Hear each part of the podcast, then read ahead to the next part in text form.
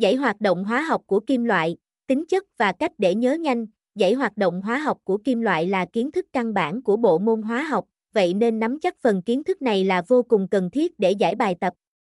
Hãy cùng VUIHOC tìm hiểu toàn bộ tính chất của dãy kim loại, cách ghi nhớ và các dạng bài tập từ cơ bản đến nâng cao. Mục lục bài viết 1. Dãy hoạt động hóa học của kim loại là gì? 2. Các tính chất dãy hoạt động hóa học của kim loại 2.1 Mức độ hoạt động giảm dần từ trái sang phải 2.2 Các kim loại đứng trước MG phản ứng với nước ở nhiệt độ thường.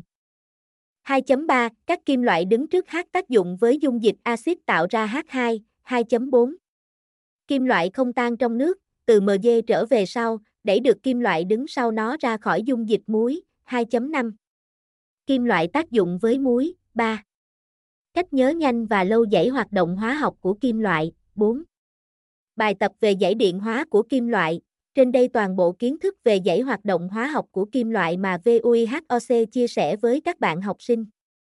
Hy vọng rằng, bài viết này sẽ giúp sẽ giúp các em có thể nắm vững kiến thức và giải các bài tập hóa 12 dễ dàng nhất.